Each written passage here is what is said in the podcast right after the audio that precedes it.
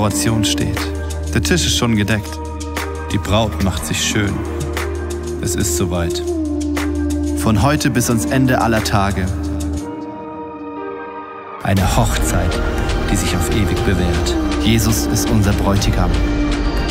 Diese Wahrheit ist kein Randthema, sondern zieht sich von den ersten bis zu den letzten Seiten der Bibel durch. Es ist die Geschichte, wie Gott eine Braut sucht. Eine Braut für seinen Sohn, Jesus. Eine Braut, die bereit ist. Eine Braut, schön und heilig. Eine Braut, die ihn verteidigt. Eine Braut, die stark ist. Eine Braut, die auf ihn wartet. Eine Braut, die ihr Leben nicht geliebt hat bis in den Tod. Die voller Sehnsucht nach ihrem Bräutigam ruft. Komm, Herr Jesus. Komm. Wir sind noch in der Serie Romance Warrior.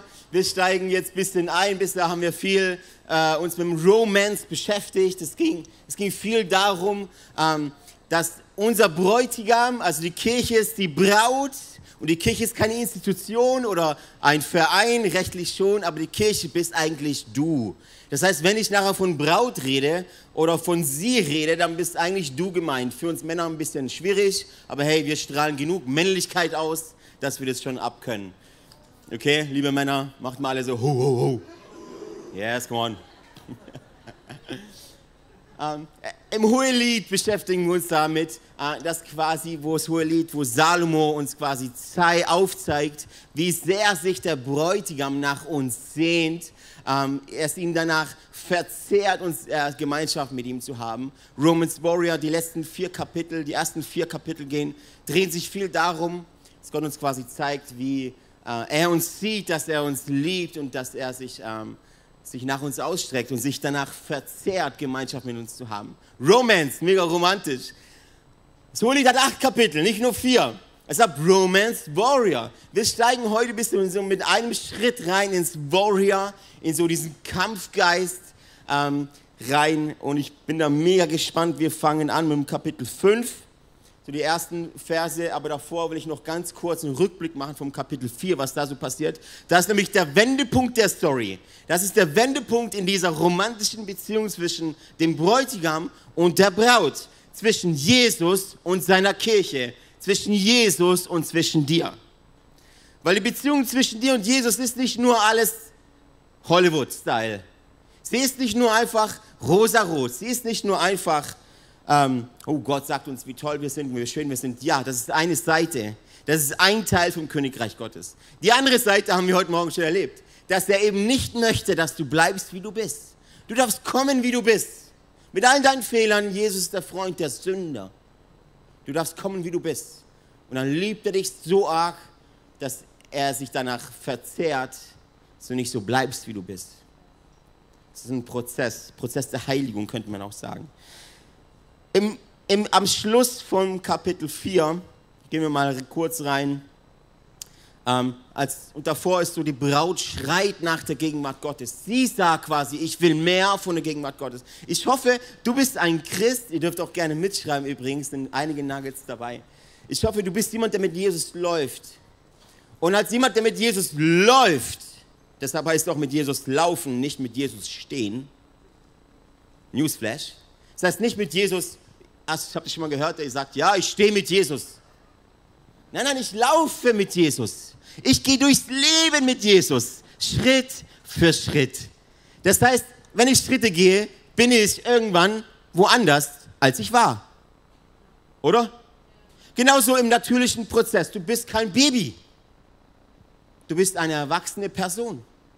Du gehst Prozesse. Du warst im Kindergarten, dann gehst du in die Schule, Davor konntest du nicht laufen, konntest du nur krabbeln. Das ist mega witzig. Unser Joscha ist jetzt neun Monate, jetzt fängt er langsam an zu laufen. So sieht es aus. Und wir feiern das und dann äh, auf die Pampers. Aber es ist ein Prozess. Ich bin mir sicher und ich bin, ich bin auch gelassen, dass er irgendwann laufen kann. Oder? Das ist ein Prozess. Irgendwann machen wir als Christen aber Stopp.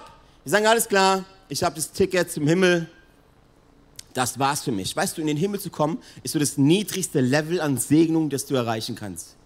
So das niedrigste ist total basic. Wow, im Himmel. Gratuliere. Errettung. Nein, nein, du bist ja noch hier.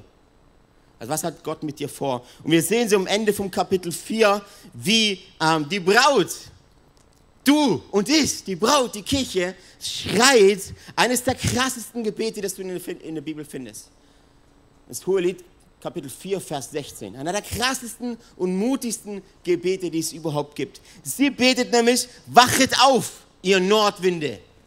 Wachet auf, ihr Nordwinde. Sie spricht von den Winden des Unglücks, die, die, von den Winden der Herausforderungen, von den Winden der, so die, die, die Nord-, die Südwinde, das weiß ich als Italiener, äh, die, die Südwinde sind die, die, die Winde der Segnungen, da wo du dich gut fühlst, da wo alles, oh, cool hier Mega, wie geht's dir? Mir geht's blendend. Sind so die Südwinde, ist schön warm, schön super. Die Nordwinde ist genau das Gegenteil. Aber sie betet, wachet auf, ihr Nordwinde. Im Grunde sagt sie, jetzt Achtung, vielleicht kommt sie bekannt vor von dieser Kirche. Jetzt betet sie, Vater, nimm alles weg, was dich stört. Nimm alles weg, was dich stört. Ich habe dieses Gebet dreimal in meinem Leben gesprochen. Einmal, kurz danach wurde ich fristlos gekündigt. Also nicht als Pastor, in der Wirtschaft, ich war Fertigungsleiter. Das zweite Mal äh, ist unser Mercedes E-Klasse, den wir für 25.000 Euro voll finanziert hatten, sein Motor explodiert. Okay. Meine Motivation war nämlich nicht die richtige, dieses Ding zu kaufen, als Familienvater. Und das dritte Mal, als ich dieses Gebet gebetet habe, wart ihr alle dabei. Letztes Jahr im April als wir neun Jahre alt wurden, das Eis singen und wir, und wir noch im Kino waren, haben wir gebetet. Könnt ihr euch erinnern? Wer kann sich erinnern? Yes. Haben wir gebetet, Heiliger Geist, nimm alles weg, was dich stört. Kurze Zeit später wurde das Scala-Kino verkauft und abgerissen. Es ist eines der mutigsten Gebete, die du sprechen kannst. Nimm alles weg, was dich stört. Sie wird dann sehr konkret. Sie sagt dann, lasst meinen Geliebten, lasst Jesus in seinen Garten kommen und von seinen angenehmen Früchten kosten. Du musst verstehen, das Hohelied ist wie eine poetische Bildsprache, die man im ersten Moment erstmal überlegen muss, was es bedeutet. Ähm, und es ist nicht rein sexuell, sondern es ist eine Bildsprache, die so viel mehr aussagt. Äh, wir sehen in den ersten vier Kapiteln, wo es ähm, ja darum geht, dass äh, ihr Leben zu seinem Garten wird. Quasi, dass ich etwas von Jesus habe. Und wir haben viele Dinge von Jesus. Wir bekommen viele Segnungen. Ganz zu Anfang natürlich die Errettung. Ich sage immer, wenn du in deinem Leben, und wir sind dann natürlich in Europa sehr arg verwöhnt, wenn du in deinem Leben von Jesus nichts anderes bekommen würdest als nur Errettung, also Errettung damals, als du dich entschieden hast, mit Jesus zu laufen, deine Taufe und so, kannst du dich erinnern, Errettung, wenn du in deinem Leben nichts anderes bekommen würdest, keine gute Beziehungen, keine Finanzen, keine Gesundheit, nichts, nur Errettung, soll ich dir was sagen? Du hättest keinen Grund, dich zu beschweren. Weil das das größte Geschenk ist. Du hättest auch keinen Grund zu jammern, weil du hast die ganze Ewigkeit vor dir. Also was sind da schon ein paar Jahre? Die ganzen Sachen, die wir, die wir bekommen, ist quasi, wow, ich hab's Leben und Jesus. Yeah. Die ersten vier Kapitel. So, jetzt geht's weiter. Newsflash, auch da wieder. Er gehört nicht nur uns, sondern wir gehören auch ihm. Amen. Er gehört nicht nur uns, wir gehören auch ihm. Hast dich mal gefragt, was Jesus von dir bekommt? Es ist nicht, dass Jesus Sachen von dir verlangt, deshalb schickt er Alessio, um es dir zu sagen. Es ist nicht, dass Jesus sagt, wow, okay, es wäre mal langsam Zeit, dass du mir was gibst. Nein, nein. Deshalb hat er Leute, die es, die es den Menschen sagen. Hast du dich schon mal gefragt, was du Jesus geben kannst? Wir sagen immer so flossen, ja, Jesus hat mein Herz. Wow, zeig mal. zeig mal. Lass die Nordwinde kommen, lass schwere Zeiten kommen. Wie verrückt. Mit anderen Worten, Herr, wenn du irgendeine Challenge hast, wenn du irgendeinen Test hast, wenn du irgendeine Prüfung hast, die mich mehr in deine Gegenwart Gottes ziehen, deine Gegenwart ziehen, die mich reifer im Glauben machen, wo mein Glaube wachsen kann, dann lass diese Prüfung bitte kommen. Amen? Nein, nicht Amen. Das ist heftig. Das ist total heftig. Ich würde voll beten lassen, Südwind kommen. Schenk uns ein neues großes Gebäude, Riesengrundstücke, Revival, Erweckung, ganz Deutschland, yeah. Die Nordwinde, wow, Challenge. Aber Südwind ohne Nordwind ist mega schwierig. Da soll ich dir was sagen? Jemand sagte mal zu mir, Alessio, wenn du eine Vision hast, wird die immer getestet. Eine Vision wird immer getestet. Wenn du ein Bild hast, einen Wunsch hast, etwas bekommen möchtest, eine Berufung hast, wird die immer getestet. Ein Glaube, der getestet wird, ist ein Glaube, dem du vertrauen kannst. Okay? Und es ist nicht, dass, dass wir jetzt erlauben, wenn wir den Nordwind einlädt, ist nicht, dass wir erlauben, den Teufel anzugreifen, dass der Teufel uns angreift. Nee, nee. Es ist wie eine göttlich inszenierte Prüfung, die deinen Charakter schleift.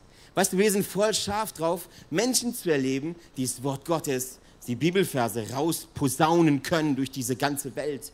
Und dann denken wir, wir sind, sie sind geistlich reif. Aber dann kommt ein Konflikt und sie sind beleidigt. Das, was Gott von dir möchte, ist nicht, dass du die ganze Bibel auswendig kennst, sondern dass du diese Bibel lebst. Weißt du, was das bedeutet? Dass dein Charakter geschliffen wird, geschliffen wird, geschliffen wird. Dass du verzeihen kannst, dass du freundlich bist. Dass du merkst, es geht nicht um dich. Und dann ist mir ganz egal, wie viele Bibelstellen, Bibelverse du proklamieren kannst. Ist mir ganz egal, wie viele Leuten du die Hände auf den Kopf legst und dann betest. Nein, nein, Jesus geht es um deinen Charakter. Es geht um deinen Charakter, dich als Person. Dein Charakter ist der, der dich ausmacht. Alles andere kannst du total faken. Dein Charakter kannst du nicht faken, zumindest nicht lange. Alles andere, ich könnte hier total faken, dass ich der krasseste bin. Ich muss nur ein bisschen lernen. Ich schaue mir von YouTube-Predigern ab, wie sie rumbrüllen. Und dann denkt ihr alle, wow, voll, voller Autorität, Autorität. Oder? Aber was ist mit meinem Charakter? Wie sehen meine Beziehungen aus? Wie sieht mein Kontoauszug aus? Wie sieht meine Gesundheit aus? Wie sieht meine Großzügigkeit aus? All das sind Sachen, die deinen Charakter ausmachen. Und Jesus möchte, dass wir alle wachsen. Sag mal nach, Jesus möchte, dass ich wachse. Yes, es ist nicht okay, hör mir gut zu. Es ist eine mega Challenge, weil wir jetzt ins Warrior reinkommen, okay? Es ist, mega, es ist nicht okay, dass du seit sechs Jahren schon mit Jesus läufst und immer noch dieselbe Person bist. Das ist nicht okay. Es ist, als wärst du seit sechs Jahren in der ersten Klasse. Sechsmal sitzen geblieben, oder? Nein, nein, geh einen Prozess was ist, wenn ich mit Leuten arbeite, frage ich ständig, was ist dein nächster Schritt? Puh, äh, äh, sonntags wiederkommen. Ja, und dann? Was ist dein nächster Schritt? Noch eine Challenge. Wollt ihr noch eine Challenge? Ich baller heute richtig Challenge. Ich hoffe, keiner ist nachher beleidigt. Aber mal gucken, was ich so als Feedback bekomme. Von einem Sonntagsgottesdienst wächst niemand. Sonntags wirst du inspiriert zu wachsen. Wachsen tust du in der Small Group. Haben wir das? Sonntags in anderthalb Stunden wächst niemand. Kennst du eine Schulklasse, die anderthalb Stunden geht? Oder hat jemand von euch eine Ausbildung gemacht, die ging anderthalb Stunden? Vielleicht. Irgendwas Online-mäßiges, ist ja alles möglich. Nee, aber du gehst eine Ausbildung, gehst du drei Jahre. Was wird da passiert? Du kriegst einen Leiter. Das erste Mal kriegst du einen Leiter. Ich weiß noch, wie mein Azubi-Meister war. Uh, Herr Rosenfelder. Wenn das jetzt sieht im Podcast, mein Leben echt schwer gemacht. Aber es war notwendig, weil ich war 15 Jahre total grün hinter den Ohren. Es gab Stunden, äh, wo ich mich aufs Klo zurückverzogen habe, weil ich wusste, jetzt muss ich, jetzt muss ich feilen. Kennt jemand U-Stahl feilen? Dieses blöde Ding musste ich dreimal machen, weil es immer krumm und schief war. Ja, ich war 15. Ich habe mich verdrückt. Mein Bruder hat in derselben Firma gearbeitet. Manchmal bin ich drei, vier Stunden einfach bei ihm rumgelungert. Und, und äh, die haben mich überall gesucht. Mein Vater musste einmal die Woche zum Ausbildungsbetrieb äh, wegen Beschwerden. Das war ich. Aber ich habe einen Leiter gebraucht, der war, der war so streng. Ich weiß noch, eines Tages, meine Pfeile lag so, so gefeilt, ich habe so getan, als würde ich arbeiten. Ihr kennt das natürlich nicht. Mit 15, okay? Das Coolste an der Ausbildung war, äh, dass die Cola-Mix, ich hatte ständig Zugriff auf Cola-Mix. Das war für mich total neu, weil wir als Familie das nie daheim hatten. Und ich dachte so, jeden Tag Cola-Mix, wow, die Ausbildung wird mega! Eines Tages, ich weiß, war so am Feiern. Gell, so. Diesen hier. Und, und meine Feil, eine meiner Pfeilen, was immer mehrere Pfeilen, die lag so mit dem Griff ein bisschen außerhalb vom Tisch. Das darf man nicht. Ja, haben sie mir gesagt, aber hey, ich war 15. Und, und mein Lehrmeister lief so an mir vorbei und schaut mir so über die Schultern.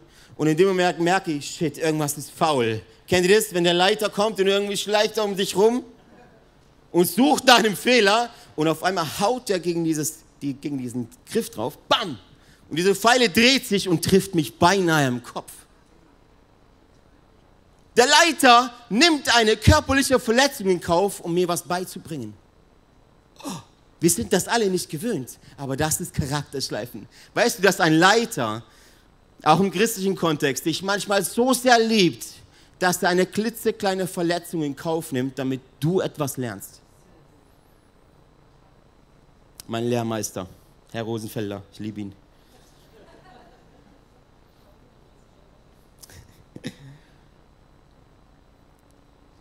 So, zurück zum Hohelied. Und jetzt erlebt sie quasi im Kapitel 5, im Kapitel 4 betet sie, betet sie Nordwinde, oh kommt. Nordwinde, oh kommt. Challenge accepted. Haben wir übrigens eine Small Group. Johanna. Kommt Nordwinde. Könnten wir auch Nordwind Small Group. Jetzt kommt sie und jetzt erlebt sie im Kapitel 5 dann die ultimative Prüfung. Die, der ultimative Test. Gott testet seine Menschen, um deine wahre Intention heraus herauszubauen, damit du wachst. Er zieht seine Gegenwart von hier ab im Kapitel 5. Wir sehen, dass sie ihn quasi ruft und er steht dann an der Tür und streckt seine Arme durch die, durch die Tür durch und sie sagt, hey, äh, ich, ich habe mich schon ausgezogen. Soll ich mich jetzt wieder anziehen, und, damit ich dich begrüßen kann? Das ist Jesus, der Bräutigam. Na klar, zieh dich an, komm, du hast mich doch gerufen. Und, und dann macht sie es und sie geht zur Tür und er ist nicht mehr da. Er wendet seine Gegenwart von ihr ab und das ist eine unglaubliche Prüfung, ein unglaublicher Test, um herauszufinden, worum geht es der Braut wirklich? Worum geht es dir wirklich? Ist Jesus dein Mittel zum Zweck oder ist er dein Ziel? Das ist ein gewaltiger Unterschied. Ist Jesus dein Mittel zum Zweck oder ist er das Ziel in deinem Leben? Oder hast du ein Ziel und du benutzt Jesus als Mittel zum Zweck? Und in dieser Story wendet Gott seine Gegenwart ab, um herauszufinden, was ist dein Ziel. Was tust du, liebe Church? Was tust du in Zeiten, in denen dein Glauben und deine wahre Intention geprüft werden, getestet werden? Ich verspreche euch eins. Du bist als jemand, als Christ, der wachsen möchte, stehst du entweder unmittelbar vor einem Test, mitten in einem Test, right now, genau jetzt, oder kommst gerade aus einem Test raus. Ist in der Schule nicht auch so? In der Schule ist es auch so.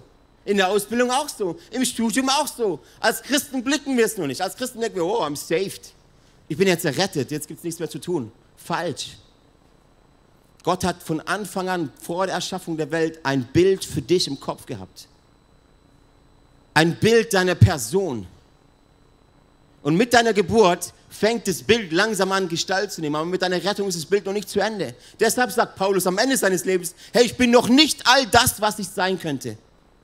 Paulus, der hat drei Viertel vom Neuen Testament geschrieben. Er sagt das. Was tust du in Zeiten, in denen dein Glauben und deine wahre Intention getestet wird? Was du wissen musst, ist, dass Gott dich nicht immer unbedingt glücklich machen will. Gott möchte dich heilig machen. Sag mal heilig. Nicht glücklich sein? Oh, I love it. Südwinde, mega. Strand, mega. Eis am Strand. Oh, Radler am Strand, mega. Hammer. Segnungen, ja. Glücklich sein, ja. Yeah. Heilig sein ist besser. Echte Glücklichkeit kommt durch deine Heiligkeit. Das ist eine Glücklichkeit, die bleibt. Das ist nicht ein Urlaub am Strand. Das ist eine Veränderung, eine Transformation deines Charakters. Jesus möchte, dass du wie er wirst. Das ist ein totaler No-Brainer.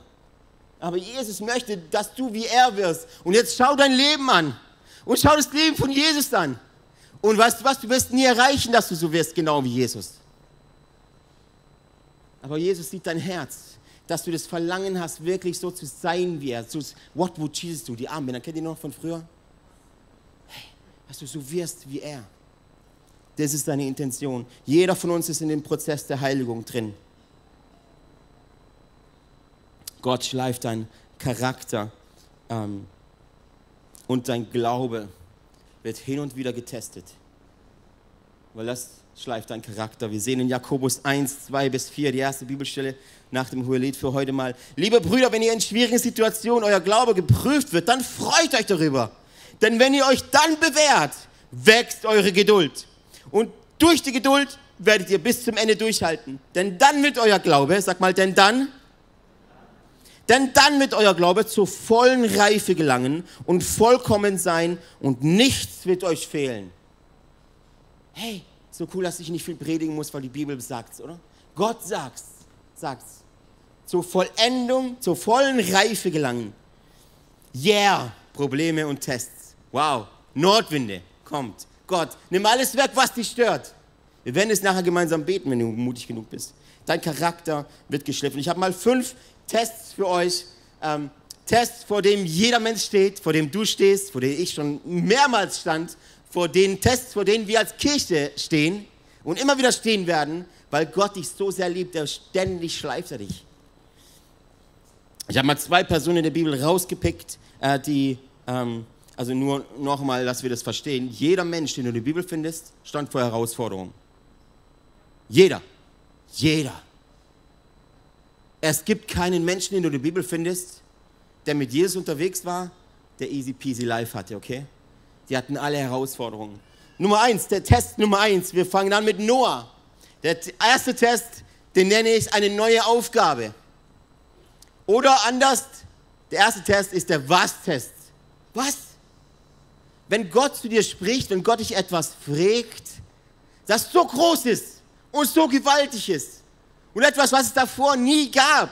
Ich meine, Gott sagte zu Noah, die Welt ist mega, mega böse geworden, so wo wir auch gerade hintriften, eventuell, keine Ahnung. Ähm, und die Bibel sagt uns auch, dass bis zu diesem Zeitpunkt gab es noch keinen Niederschlag. Es, auf gut Deutsch, es hat noch nie geregnet. Es gab noch keine Boote. Und jetzt sagt Gott dem Noah, bau eine Arche. Und Noahs Antwort, was ist Nase? Was? Das ist der Was-Test. What? Hä? Was ist ein Boot? Warum soll ich ein Boot bauen? Es hat noch nie geregnet. Das ist der Was-Test. Ähm, wer stand schon mal vor dem Was-Test? Gott sagt dir was und du sagst so, hä? Wie? Was? Das erscheint so groß und so mächtig. Jetzt soll ich ein Boot bauen. Und jetzt kommt eben der Glaube ins Spiel. Glaube ist der Zukunft entgegenzusehen, ohne zu wissen, was kommt. Glaube ist der Zukunft entgegenzusehen, ohne zu wissen, was kommt. Hebräer 11, Vers 1. Was nun ist also euer Glaube? Er ist das Vertrauen darauf, dass das, was wir hoffen, sich erfüllen wird und die Überzeugung, dass das, was man nicht sieht, existiert. Manche von euch stehen vor diesem Was. Wenn du Gott aber noch nie von einer Vision gebeten hast, wenn du nicht mal Gottes Stimme hören kannst, das meine ich mit einem Prozess, mit einem Training. Das heißt, wir müssen lernen, Gottes Stimme zu hören, dass wir überhaupt so weit sind, ähm, dass Gott zu uns sprechen kann. Ich habe so einen Was-Test mega oft in meinem Leben. Was? Hä? Ich im Zelt? Soll denn das funktionieren? Der zweite Test heißt eine große Veränderung. Eine große Veränderung. Ich nenne diesen Test den Wohin-Test. Dann haben wir Abraham. Abraham, musst du verstehen, lebt in dem Land Ur. Er ist äh, 75 Jahre alt und jetzt spricht Gott zu ihm. Schaut mal, Hebräer 11, ähm, 8 bis 10. Durch den Glauben, sag mal, durch den Glauben, gehorchte Abraham, als Gott ihn aufforderte, seine Heimat zu verlassen und ihn in ein anderes Land zu ziehen.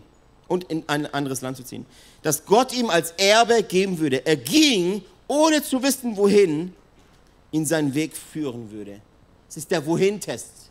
Wenn Gott jetzt sagt, so, pack mal die Sachen, auf geht's, große Veränderungen kommen. Okay, Gott, aber wohin? Sage ich dir nicht. Äh, und wie weiß ich, ich, wann ich angekommen bin? Wirst schon sehen, vertrau mir. Okay, aber wie, wie mache ich, wohin, wie, wie das und das und, äh, nee, nee, geh einfach. Geh einfach. Meine, würdest du gehen? 75 Jahre alt? Wo soll ich gehen? Wie lange wird die Reise dauern? Was soll ich denn mitnehmen? Warum soll ich überhaupt gehen? Nee, nee, geh einfach. Okay, das ist ein Test. Charakter, Glauben, Vertrauen. Glaube ist, Gottes Leitung zu folgen, ohne zu wissen, wohin. Vielleicht ein sehr krasser Test für uns Deutsche, weil wir sehr gerne Pläne machen. Wenn ich irgendwo hinfahre, da sei aber sicher, dass ich das Navi gecheckt habe davor.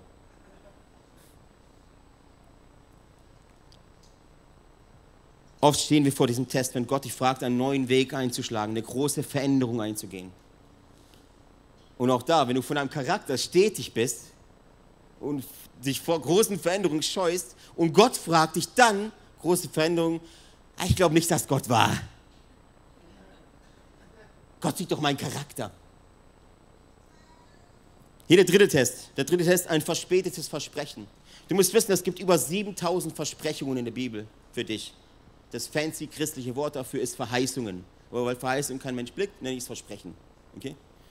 Manchmal muss man Dinge ein bisschen übersetzen, gell? von dem Kananäisch. 7000 Versprechungen für dich liegen bereit im Wort Gottes. Weißt du nämlich, wie, wie Gottes primäre Art ist, zu reden zu dir und zu mir? Ja, durch sein Wort. Du musst nicht auf den Berg Sinai klettern. Das hat Mose schon getan. Du musst nicht irgendwie äh, ins, ins, in die Wildnis gehen, um Gott zu nennen. Nein, der hat hier sein Wort. Das ist das Ding, was verstaubt in deinem Schrank liegt und du auf den Knien flehst, Gott rede zu mir. Hier. Da, du musst ihn nur aufschlagen. 7000 Versprechungen für dich, aber das heißt aber nicht, dass diese Versprechungen immer gleich kommen. Und stell dir vor, Ab, Gott sagt zu Abraham damals noch, 75 Jahre alt, ich will dich zu einer großen Nation machen. Jetzt geh und dann fremdes Land und so. Und Abraham geht und jetzt ist er da angekommen. Okay, und wo ist jetzt die große Nation? Das, diesen Test, das ist der Wann-Test.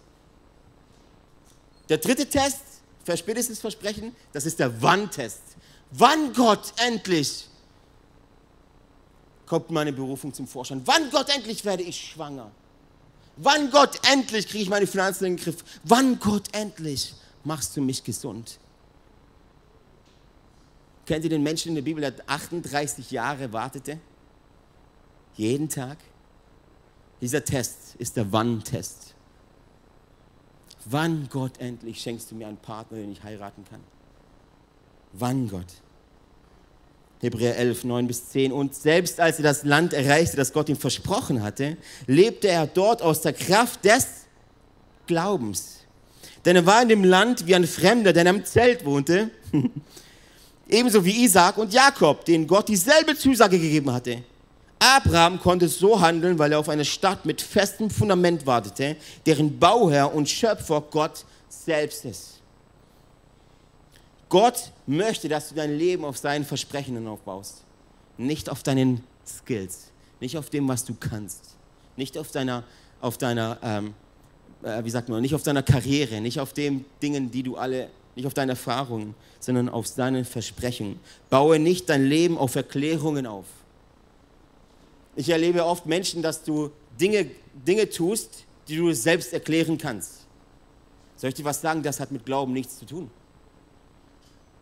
Das sind ja Dinge, die du selber erklären kannst, kommen auch aus deiner Kraft heraus. Baue dein Leben auf Gottes Versprechungen aus. Weißt du, noch, auf manche Dinge im, auf dieser Erde gibt es keine Erklärungen. Gibt es einfach nicht. So oft suchen wir nach Erklärungen. Warum ist jetzt das? Warum verlieren wir das Gala-Kino? Was jetzt Gott? Was der Teufel? Was das? Was, warum passiert das? Warum Menschen werden das? Und warum hier? Warum sind da? Und warum das? Warum Corona? Warum das? Nein, nein, nein, nein, nein. Hört auf. Auf manche Dinge findest du in diesem Leben keine Erklärungen. Du drehst dich im Kreis. Bau dein Leben auf Gottes Verheißungen auf. Was hat er zu dir gesprochen? Was ist dein, sein Plan für dich? Und jetzt ist Abraham im Land, er war gehorsam, er hat nichts Falsches getan. Und er wartet immer noch.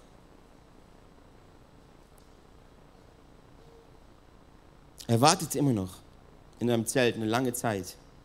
Glauben ist das Warten auf Gottes Zeitplan, ohne zu wissen, wie lange es dauert. Liebe Church, Josua ist mit einigen Menschen sechs Tage bzw. sieben Tage lang um Jericho gelaufen und nichts, also sechs Tage lang und nichts hat sich getan. Jetzt eine Frage, ich habe sie euch schon mal gestellt. Wer wäre da mitgelaufen? Sechs Tage. Kein Stein bewegt sich. Kein Stein bewegt sich.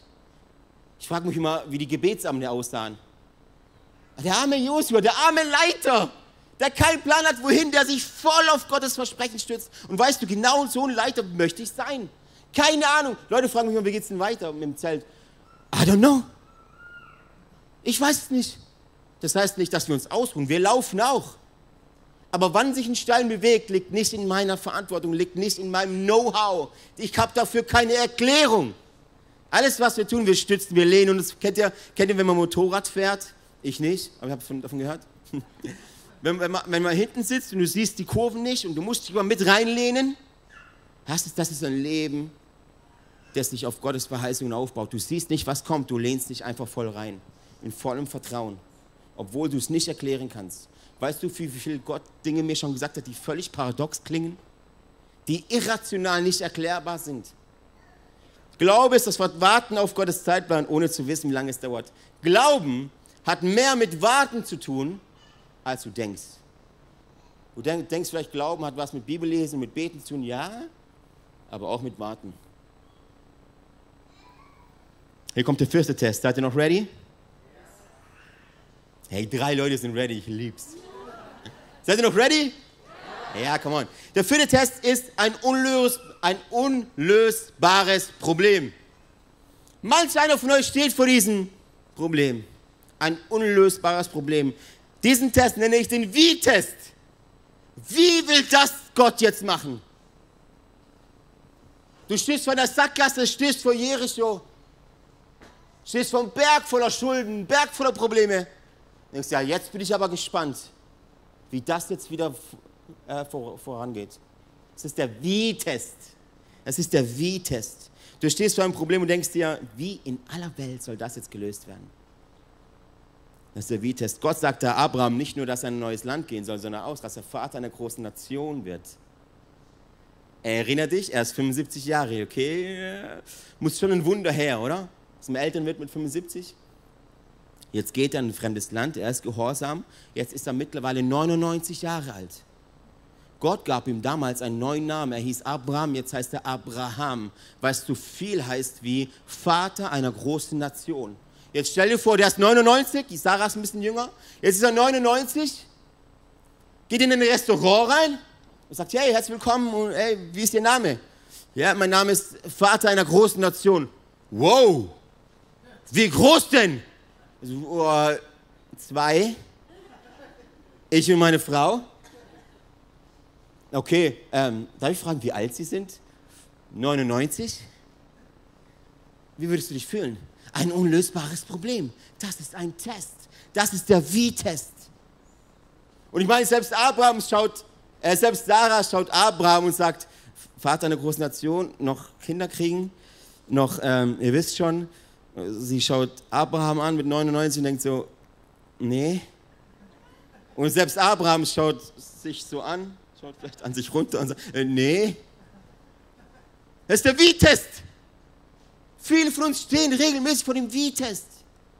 Wie soll das jetzt noch funktionieren? Durch den Glauben, Hebräer 11, 11 bis 12, durch den Glauben konnte Sarah mit Abraham ein Kind bekommen, obwohl beide zu alt waren. Es war physisch, ist es unmöglich obwohl Sarah unfruchtbar war. Weißt du, ich möchte mein Leben auf einem Obwohl aufbauen. Obwohl. Obwohl. Obwohl. Ich habe keine, keine Theologie-Bachelor-Titel an meinem Wohnzimmerschrank hängen. Ich habe keine Referenzen, die sagen, oh ja, ist ein Mann Gottes. Und obwohl das ist, bin ich der festen Überzeugung, dass Gott mit mir einen Plan hat. Obwohl. Obwohl obwohl Sarah unfruchtbar war. Denn er, weißt du ja nicht nur, dass sie alt sind, dass du das verstehst. Sarah war auch unfruchtbar. Das ist physisch, also ist verrückt, oder? Denn er glaubte, dass Gott sein Versprechen halten würde, was auch noch interessant ist, als Gott sagte, hier, ihr werdet ein Kind bekommen und ihr seid steinalt, äh, äh, da haben die gelacht. Deshalb ist auch Isaak, hat was mit Lachen zu tun, der Name. Ich weiß nicht, wie oft du gelacht hast, wenn Gott dir was sagt. Manchmal ist es Gott Humor. Und so stammt ein ganzes Volk von diesem einen Mann, Abraham, der schon zu alt war, um noch Kinder zu zeugen. Und dieses Volk ist so groß wie die Zahl der Sterne im Himmel und wie die Sandkörner am Meer, die man unmöglich zählen kann. Glaube bedeutet, ein Wunder zu erwarten, ohne zu wissen, wie. Wenn du ein Wunder erklären könntest, wäre es kein Wunder.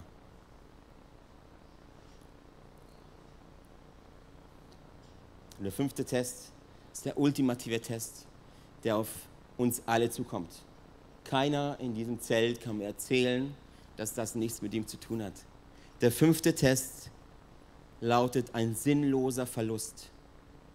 Ein sinnloser Verlust. Das ist der, den Test nenne ich den Warum-Test.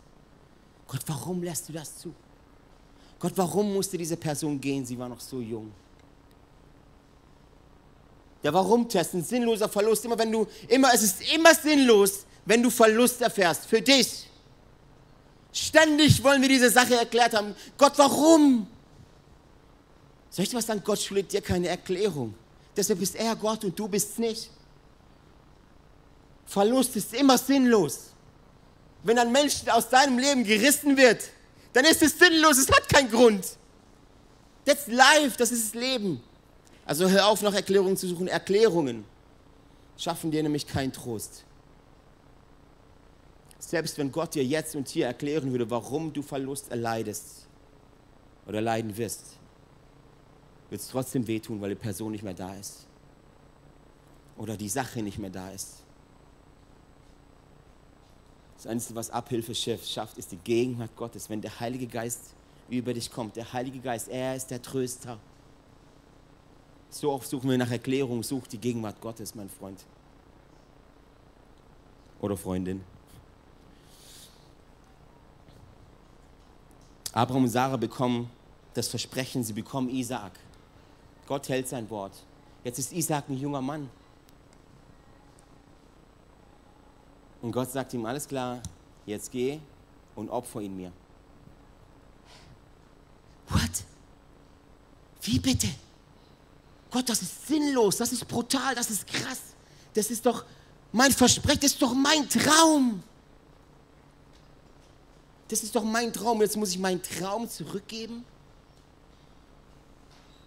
Dieser Test testet dich, dich, ob es dir um Gott geht oder um deinen Traum. Wenn dein Traum wichtiger wird als Gott, wird dein Traum zu Gott und damit zum Götzen. Und Gott testet dich und sagt mir, alles klar, ich habe gemerkt, in deinem Herzen ist, mir, ist dir dein Traum wichtiger als mir. Also gib ihn zurück. Was macht Abraham? Ich habe euch vorhin von Anbetung erzählt. Das ist übrigens die erste Stelle, in der das Wort Anbetung vorkommt. Als Abraham seinen Dienern sagt, hey, ich und mein Sohn, wir gehen da oben auf den Berg zum Anbeten weil Anbeten mehr mit Sachen weggeben zu tun hat, als du denkst. Was würdest du tun, wenn Gott dich fragt, du lebst deinen Traum und jetzt sagt Gott dir, gib ihn zurück. Nein, Gott. Ich lebe doch meinen Traum. Hab doch meinen Traumjob. Jetzt hätte ich fast gesagt, hab doch meinen Traumpartner. Den kann ich übrigens nicht zurückgeben. Please. Lieber nicht. Nicht, dass sie nach einer kommt und sagt, ich habe einen fünften Test, Gott sagt mir, ich soll meinen Partner weggeben.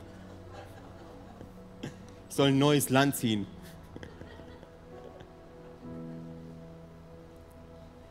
Warum soll ich den, den wir durch ein Wunder bekommen haben, jetzt opfern?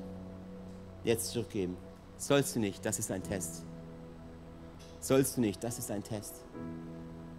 Hebräer 11, 17 bis 18, hört gut zu. Durch den Glauben war Abraham bereit, Isaac als Opfer darzubringen, als Gott ihn auf die Probe stellte. Abraham, der Gottes Zusagen empfangen hatte, war bereit, seinen einzigen Sohn Isaac zu opfern. Wie crazy. Obwohl Gott ihm versprochen hatte, nur die Nachkommen Isaaks sollen als seine Nachkommen bezeichnet werden. Das ist unser ultimativer Test. Was war Abrahams ultimativer Test? Liebst du das Versprechen mehr als den, der dir das Versprechen gab? Liebst du den Traum mehr als der, der dir Träume zuspricht? Liebst du die Segnungen mehr als der, der die Segnung gibt? Liebst du die Wunder mehr als der, der die Wunder tut? Aber wir strecken uns so oft aus nach Wundern, nach Durchbrüchen. Oh, ich strecke mich auch nach Jesus. Wunder passieren automatisch wenn wir uns als Kirche ausstrecken nach Jesus und sagen, nichts ist mir so viel wert wie Jesus. Und ganz egal, wie ich sonntags morgens hier reinkomme, ganz egal, wie viel Scham, wie viel Sünde ich mir auf mich geladen habe, ich stelle mich hier rein und ich bete an, weil es mir geht nur um Jesus. Jesus über allem. Jesus über allem. Wunder passieren am laufenden Band, wenn wir so ein Mindset haben, wenn wir so ein Herz bekommen. Wir können uns gar nicht retten vor Gebäude, sage ich euch, wenn wir mit so einem Mindset laufen.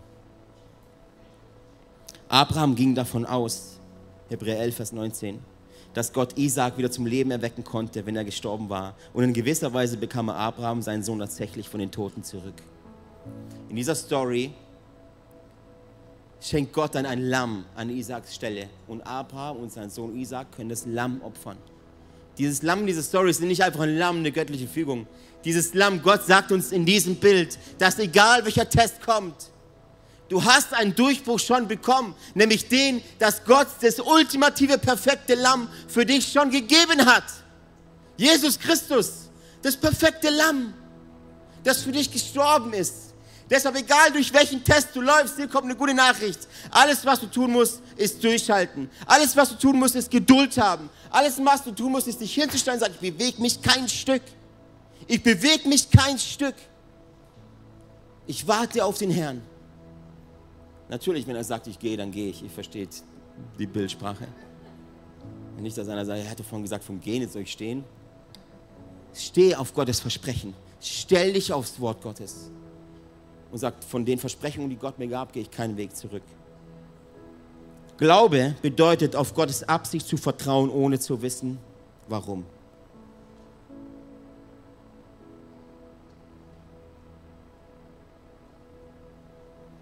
Gottes Absicht mit seiner Braut ist folgende. Er möchte, dass du, dass ich, er möchte, dass wir in volle Reife kommen. Er möchte, dass wir erwachsen werden. Er will kein Kind, kein Baby als Frau. Wie krank wäre das? Er möchte eine erwachsene Braut, eine erwachsene Frau. Das heißt, du darfst erwachsen werden. Wisst ihr, was für mich als Leiter das Aller, Allerschönste ist? Das aller, aller coolste ist, wenn ich Leute sehe, die ich leite, in eine Krise kommen. Mega krank, gell? Ich bin noch nicht fertig. Komma und nicht umfallen. Und nicht davonrennen. Das ist für mich eines der schönsten Dinge, eines der schönsten Sachen, die ich erleben darf, die ich erleben kann. Wenn ich Leute in dieser Kirche sehe, die hart gehittet werden, die hart geschlagen werden von einem Schicksal, von einer Krise, von einer Herausforderung, von einem Test und sie nicht davonrennen und nicht die Flucht ergreifen. Das heißt, du wirst erwachsen. Du wirst nicht erwachsen, wenn du vor deiner Mathearbeit wegrennst. Ist das richtig? Du schaffst deinen Abschluss nicht, wenn du vor Geografie davon rennst. Du wirst einer der schlechtesten Azubis, wenn du nicht in die Berufsschule gehst. Das war ich mit 15. Heute ziehe ich Sachen durch. Die Bibel sagt, mein Jahr ist ein Jahr. Das heißt, wenn ich ein Jahr habe und Gott ein Jahr hat, dann stelle ich mich da drauf und ich renne nicht weg. Ich biete die Stirn. Ich werde zu einem Romance Warrior, zu einem Kämpfer, der die Zähne zusammenbeißt und sagt, boah, das fühlt sich extrem komisch an. Am liebsten, alles in mir sagt mir, renn weg. Aber mein Geist sagt mir, warte, warte. Werde erwachsen. Wenn die Kirche positiv getestet wird, ist der Titel für die Message. Wenn du positiv getestet wirst, das hat der Teufel auch ein bisschen pervertiert, ist eigentlich was Schlechtes. Weil jeder Test ist auf einmal einfach ein Corona-Test. Wenn die Kirche, wenn du positiv getestet wirst, diese Challenges, du nicht davon rennst, passieren Dinge, die du dir nicht erträumt hättest. Gott wird verherrlicht. Deine Zeugnisse, deine Tests werden zu Zeugnissen, von denen du berichten kannst. Und Gottes Königreich wird größer und stärker und verbreitet sich, weil du kannst dann hier stehen, du kannst in der Small Group stehen, du kannst überall stehen und sagen, hey, ich war am Ende. Dies, ich war vor einer Sackgasse. Es gab keine Lösung. Es gab nichts. Niemand war da, aber Gott war da. Aber Gott war da. Und ein unlösbares Problem, Test Nummer 5, wurde zu einem Problem, das für Gott kein Ding ist. Und dann werden sie zu Zeugnis. Eine Kirche, ein Mensch mit so einem Mindset ist unaufhaltsam. Liebe Freunde, wann haben wir aufgehört, Warrior zu sein? Wann haben wir aufgehört, uns auszustrecken nach einem nächsten Schritt? Ich frage Menschen dann dauernd, hey, was ist deine Vision fürs Leben? Speziell junge Leute oder auch alte Leute. Was ist deine Vision? Abraham hat seine Vision mit 75 bekommen. Also erzähl mir nicht, dass du zu alt bist. Was ist deine Vision? Was ist das Bild von Gott, das er für dich hat? So viele Menschen laufen rum, meine Vision ist eines Tages im Himmel zu sein. Wow!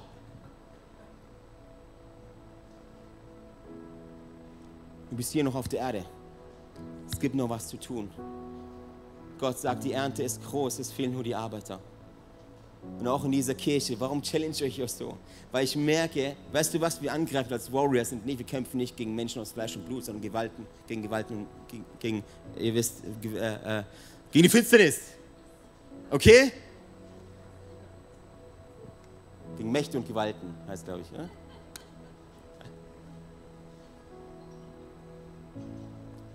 Warum tun wir das? Weil wir umdenken müssen von das, was Kirche ist von das, was Braut Christi ist. Es hat mehr mit dir zu tun. Du kommst nicht hier rein. Es ist kein Konzert, wie ich es dir vorhin schon gesagt habe, sondern du bist ein Teil davon. Du darfst hier mitbauen. Wir haben zwei Kids-Mitarbeiter. What? Zwei? Da hinten sind die Kinder. Weiß nicht, 20 Kinder. Wir sitzen hier im Warmen und es gibt zwei Kids-Mitarbeiter. Es gibt zwei Leute an der, an der Technik hinten. Wir streichen Office mit einer Handvoll Leuten. Zum Gebet kommen nur vereinzelte Leute. Ich challenge euch. Ich tue euch herausfordern, weil Kirche kein Ort ist, wo du hinkommst. Nein, du bist Kirche. Sei ein Teil davon. Wenn dir diese Kirche zu wild ist und sagst, oh, mir gefällt der Pastor nicht, der hat zu enge Hosen an. Weiß nicht, kann ja sein oder ist zu laut, die Boxen brummen. Egal, such dir eine Kirche, die dir passt. Such dir eine Familie, die für dich ist. Die vielleicht sagst du, äh, das ICF gefällt mir nicht, das Style ist komisch, ich mag keine Zelte. Ja, dann finde eine andere. Aber was du nicht tun darfst, ist einfach im leeren Raum rumrennen. Mir geht es nicht darum, hier das Zelt voll zu machen. Es wird sowieso voll. Mir geht es darum, unsere Herzen zu verändern, unser Mindset zu changen. Hey Church, lass uns mal gemeinsam aufstehen. Und ich hoffe, ich durfte ein bisschen Mut aufbauen bei euch, weil das, was jetzt passiert, ist ein Game Changer. Das changed jetzt was. Das verändert jetzt was. Ich habe den tiefen Eindruck, sonntags ist, ist einfach mega der Raum, um Dinge zu verändern.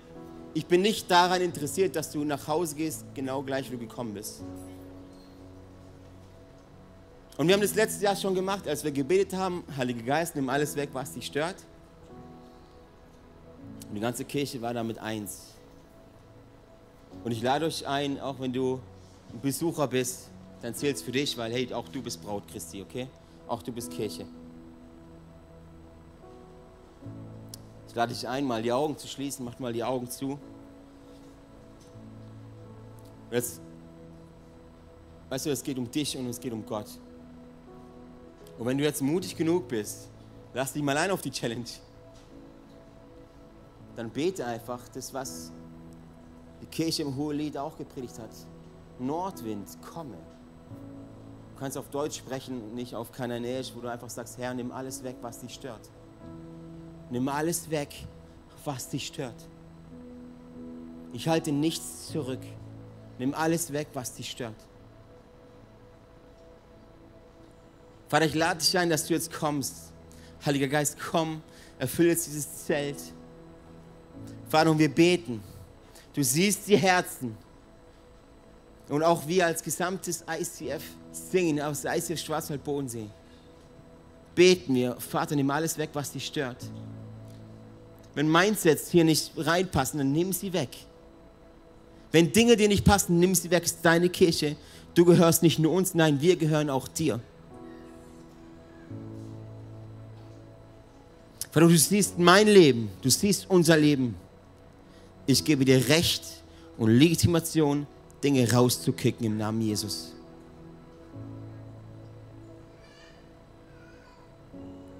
Vater, wir möchten hier keine Show abziehen. Wir möchten nicht performen. Wir möchten nicht faken. Gott, wir möchten, dass du uns transformierst, dass du uns veränderst in dein Licht